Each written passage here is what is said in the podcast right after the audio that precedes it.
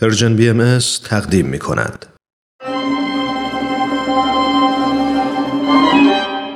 نرگس شیراز. بر اساس تاریخ نبیل زرندی و منابع تاریخی دیگر. قسمت دوم.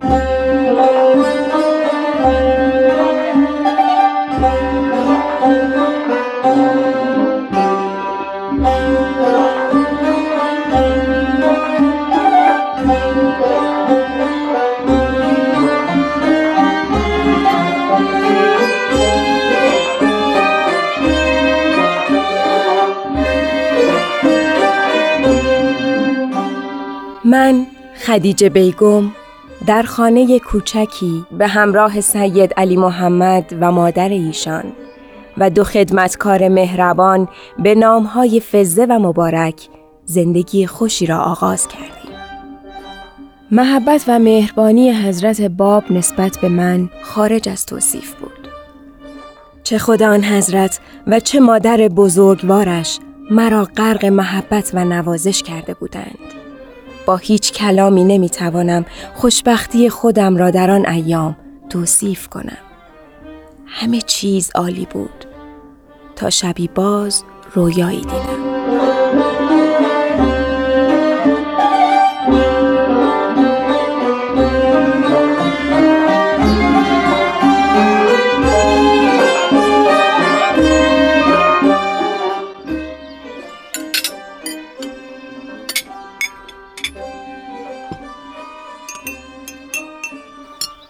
صبحانه را جمع کردم صبح زود هم حیات را آب و جورو کردم اگر اجازه بدهید می‌خواهم مشغول گردگیری شوم باشد. کاری داشتم صدایت می‌کنم. فقط خودت را خسته نکن. خانم ببخشید از صبح کمی گرفته اید مشکلی پیش آمده از ما اشتباهی سر زده نفذ جان. یعنی قصه آنگونه پیداست که تو هم متوجه شده ای؟ از اذان صبح تا به حال نگرانی شما در چشمانتان پیداست سر صبحانه که دیدم با آقا صحبت می کردید خواستم فضولی نباشد و به مطبخ آمدم کاری از من برمی آید ببخشید اصلا نباید میپرسیدم اگر اجازه بدهید مرخص می شود نه بمان. دیشب رویایی دیدم و به هنگام صبح تعبیرش را از ایشان پرسیدم. خیر باشد خانم تا خیر و صلاح را چه تعبیر کنی؟ قول می دهی رازم را حفظ کنی؟ البته خانم این چه حرفی است؟ دیشب در رویا دیدم شیری درنده در خانه ایستاده. من بازوانم را به گردن شیر حلقه کردم. شیر مرا دو پاره و نیم دور حیات خانه چرخاند. از وحشت رویا به استراب افتاد و از خواب پریدم. به هنگام صرف صبحانه خواب را برای ایشان بازگو کردم. ایشان فرمودند خیلی زود از خواب بیدار شدید. تعبیر این است که زندگی مشترک ما بیش از دو سال و نیم به طول نخواهد انجامید. از اذان صبح تا به الان سخت مضطربم از تعبیر این خواب. یقین دارم که حتما تعبیرش همین است. هرچند که ایشان به من اطمینان دادند و فرمودند باید برای هر مصیبت و بلایی در راه خدا آماده باشیم. خیر باشد خانم. با اجازه. thank you.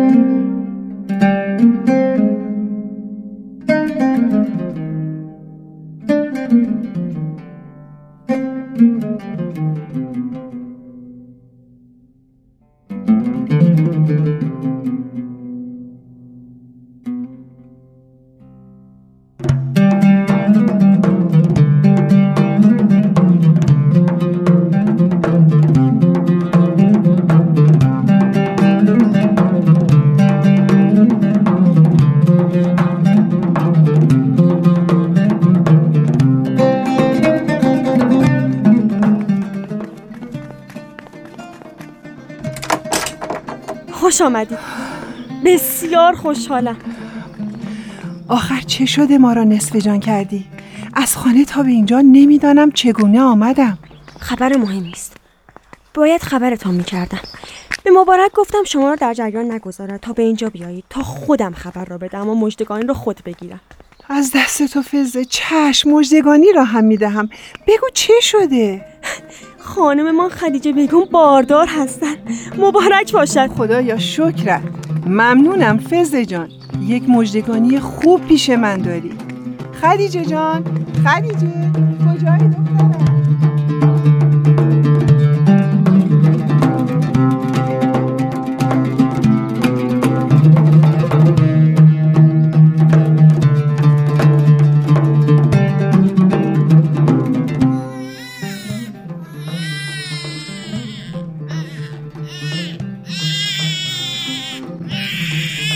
فرزندم را به دنیا آوردم.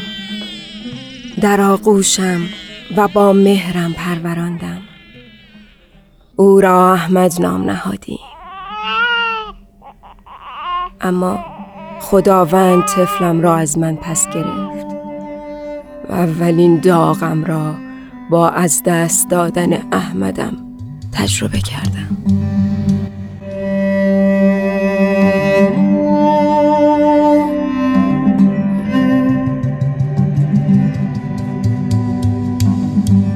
پس از وفات احمد تنها فرزند سید باب والده مبارکشان که بسیار اندوهگین بودند چون فرزند خیش را صاحب علم و کرامات می دانستند نزد حضرت باب رفته و زبان به شکوه و گلایه گشودند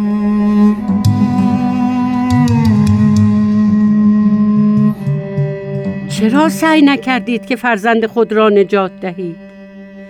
نوم پاره تنم را از من گرفتید همسر خود را دچار آن همه درد و رنج کردید این چه کاری بود پسرم؟ چه حکمتی است در این حادثه؟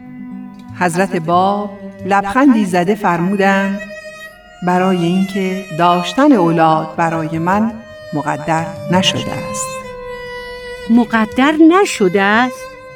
اگر مقدر نبود چرا از همان اول جلوی تولدش را نگرفتی؟ کودکم پا به دنیا گذاشت. در آغوش مادرش بزرگ شد. مهرش به دلها افتاد.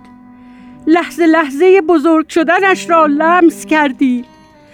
حال که موقع دویدن و جهیدن و خندیدنش بود. احمدم را از آغوش مادر گرفتم. در پارچه سپید پیچیدم و تقدیم شما کرده به خاک سپردید. آن وقت می‌گویید مقدر نبوده. من این را از شما نمیپذیرم و شیرم را حلال نمی کنم حضرت باب در مقابل غضب مادر و سخنان درشت او تنها سکوت فرمودند. چندی بعد مناجاتی به افتخار احمد از قلمشان نازل شد. اللهم یا اله کاش این ابراهیم تو را هزار اسماعیل بود. تا همه را در راه محبت تو قربانی می نمود. یا محبوبی یا مقصود قلبی. محبت این احمد که بنده تو علی محمد او را در راه تو قربانی کرد. هیچگاه نمی‌تواند شعله محبت تو را که در قلبش افروخته خاموش سازد. تا جانم در پای تو نثار نشود و تا جسمم در راه تو به خاک و خون نغلطد و تا سینم برای تو هدف گلوله های بیشمار نشود. استراب من تسکین نیابد و دل من راحتی نپذیرد. ای خدای من ای یگان مقصود من. قربان شدن یگان فرزند مرا بپذیر و قبول فرما. و فدا شدن او را فاتحه و علامت فدا شدن من در راحت قرار بده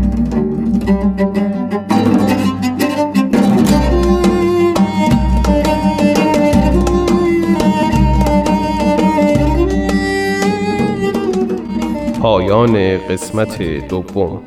شنوندگان عزیز قسمت بعدی نمایشنامه رادیویی نرگس شیراز را از پرژیم بی ام دنبال کنید.